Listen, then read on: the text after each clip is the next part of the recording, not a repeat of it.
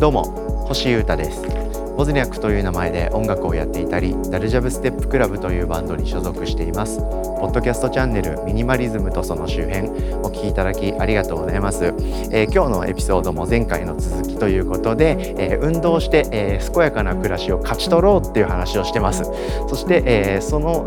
具体的なやり方としまして、え僕が習慣とかを学んでることをアウトプットしたいので、えイフゼンルールというはい、習慣強化に向けけてのすごい簡単なのに効果がすごい出やすいとされているスキルを応用したやり方を話しつつあとは僕が日常的にやってる運動とかこういうことをやると健やかかもしんないみたいな話をしてみました。よかったら聞いてください。それではいってらっしゃい。はい皆さんイフゼンルールです。ご存知でしょうかね。このポッドキャストでも過去に何回も話してるんでご存知の方いるかもしれないんですけど、えー、イフゼンルール、はい、これ習慣を学ぶ上で結構出てくるワードなのでぜひチェックしていただきたい言葉です。何かをやったら何かをやるっていうですね、まあ、条件付けみたいなトリガーの作り方なんですけどそれをですね今回は僕は運動で、えー、やってみることにしてます。はいえー、何かをやったら何々をすると例えば、えー、スクワットを1日50 40回やると決めただけでは人間やらないんですよ。はい、それはさっき僕が話したように、えー、今日はなちょっと調子悪いからいいやとか、はい、明日今日の、うん、やる数の倍やればいいやとかいろんなですね言い訳をどんどん作って人間やらないんですよね。やっぱり継続するのってめちゃくちゃ難しいんですよ。なので、えー、何々したら何々をするっていうですね条件付けをする。そしてその何々をしたらっていう上の句に入る条件をですね、えー、普通に生きてて必ずやるだろうぐらいのレベルの、えー、行動と紐づける。とめちゃくちゃ継続できるようになるっていうですねスキルがあるんですね。例えばどういうことがあどういうことかも何もないか今回僕がやったことがそれの例ですね。僕は生きてて、えー、ほぼ必ず1日2回3回ぐらいかな歯を磨くんです。なので歯を磨いたらっていうのを上の句にするんですね。歯を磨いたらが if になるのかな。でで善がスクワットをするっていう行動になるのかな。下の句がスクワットをすると、はい、いうことになると歯を磨いたらスクワットをするっていう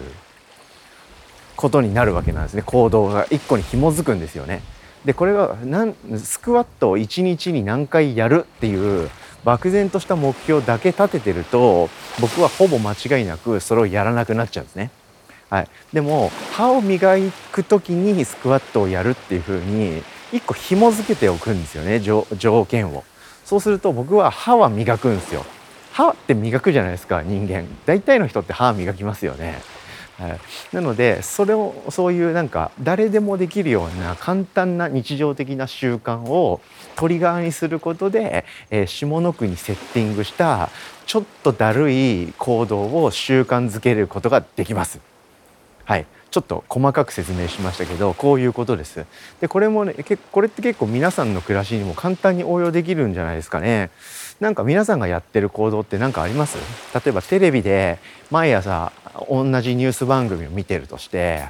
ノンストップで設楽さんを見たいじゃないですかやっぱ人間ってバナナマン設楽さんを。なので例えばノンストップで設楽さんを見たらなんだろうな 腕立てを5回やるとかわかんないですけどそういうふうになんか皆さんが普通に生きてる中でやってることってありますよねいろんなことが。それと、え、これから継続させたいことを紐づけると良いんです。はい、いかがでしょうか。まあ、これ結構何回もこのポッドキャストでちょこちょこと喋ってるんで、まあ、新しいことは何もありませんから、まあ、それの最新作という形で僕は何かやってるんだなって感じで聞いてもらえたらいいんですけど、えスクワットですね。それと、えかかとの上げ下げと。はい、これをイフゼンルールで落とし込むことでですね僕は結構これが継続的に行えてます。そしてですね、えー、特に太ももかな？スクワットの効果がめちゃくちゃ出てまして、まあ、筋肉が強化される以前にめちゃくちゃ筋肉痛がひどいです。ここ数日はですね僕はかなり太ももに筋肉痛に、えー、やられてまして歩く感じがなんかガタガタしてて辛いんですけどでもそれはかなり強化されてるということの裏返しですからやっぱり始めてよかったなと思いました。とともにですねやっぱ最近僕運動全然してなかったんでこれぐらいのことでも筋肉痛になっちゃうんだなということにちょっと愕然としてます。なんか最近暑いからなのか何なのか分かんないですけどど立ち続けてんのすげえ疲れるなって思ってたんですよね。僕は暮らしてる中で、えー、ほとんどの時間立ってるんですよね、えー、部屋で作業とか仕事とか、えー、チルアウトとかを自分の部屋で一人暮らしでしてる時は椅子ないんでずっと立ってるんですよ。でデスクもスタンディングデスクスタイルにしてますんでほとんどの時間立ってるんですけど最近ですねその立ってるのがすげえ疲れると感じるようになってきてたんですよね。でこれは何なんだろうと本当思ってたんですよね夏だからかなとかもう全く意味わかんないことを考えてたんですけどこれすごいシンプルで多分運動してなかったからだと思うんですよねジョギングとかそういう日常的に運動をしてたんですけどそれをいつの間にかやめちゃったんで多分体が弱ってたんだと思います。はい、なので、えすっげえ疲れるんですよ。だから少しずつまずスクワットからでもですね、え足腰をもう一回鍛え直して、えそうすることで、えそういうなんか立ち続けてることとかが楽になると思うのでそうすると僕の仕事とかね他の暮らしにも好影響があると思いますからまたここから鍛え直していこうかなと思ってます。あとはですねやっぱジョギング僕やりたいんですよね。ジョギング自体は結構好きでこれジョギングをたまにやるとかやらないやる人だったら分かってくれるかもしれないですけどジョギングってするまでの方がめんどくないですか？するまでがねなかなか億劫でやれないんですけどジョギングをいざ始めちゃうとめちゃくちゃ楽しいんですよね。で走り終わった時はですね、まあ、ランナーズハイって言えばちょっと聞こえはいいかもしれないですけどすごく達成感に満ち溢れてて体っていうよりはですね心がすごい健康になる感じがあるんですよね。でジョギングってなんか具体的にですねなんか身体的なプラスってあんまないらしいんですよね。なんかそれ科学的になんか証明されちゃってるらしくてジョギングを日々やってる人にとってはかなりのバッドニュースっていうかえそうなの？なんで？みたいな、謎の現実なんですけどジョギングって多分精神的な方にかなりプラスな影響があるかなって僕は思っててですね。というのも単純にこう景色が変わっていく姿をバーッと見ること自体がなんかいいじゃないですか。で僕は海の近くに住んでるんで海辺を走りたいんですねできれば。街とか路地裏を走るより海見ながら走った方が気持ちいいじゃないですか単純に。なんで僕は海の見ながらですねバーッと走るんですけどそれだけでかなりリラックスするのはもう想像に想像に安い何て言うんだっけ想像しやすいですよね。描き描けますよね皆さんも。そうなんですよ。すげえ気持ちいいんですよ海沿い走るのって。はい、でその期間ってスマホも見れませんし僕走ってる時は音楽とか、えー、ラジオとか聞きませんので無音ですからまあある意味瞑想状態っていうか走るっていうことだけをする時間としてバーッと決まったルートをやれるので考え事も減るんですよね。なので体の健康っていうよりはどっちかというと心の健康にジョギングはすごくいいかなと思ってましてでこれも最近復活したんで、まあ、心も体もまた健康を取り戻したいなと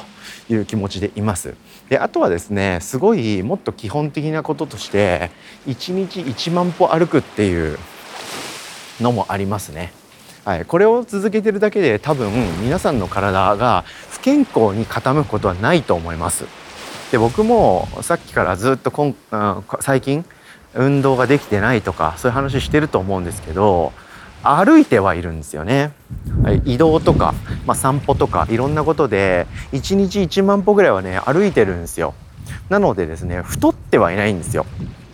そう。運動日常的にはできてなかった期間結構長いんですよ。ここ数ヶ月は。ここ2ヶ月くらいかな。あんまりジョギングとかできてなかったんですけど僕ね痩せてるんですよ。太ってないしむしろ体重的には痩せ続けてるんですよね。でなんでかって言ったら夏バテとかもあるかもわかんないですけど継続的に1万歩ぐらい歩いてるんですよ。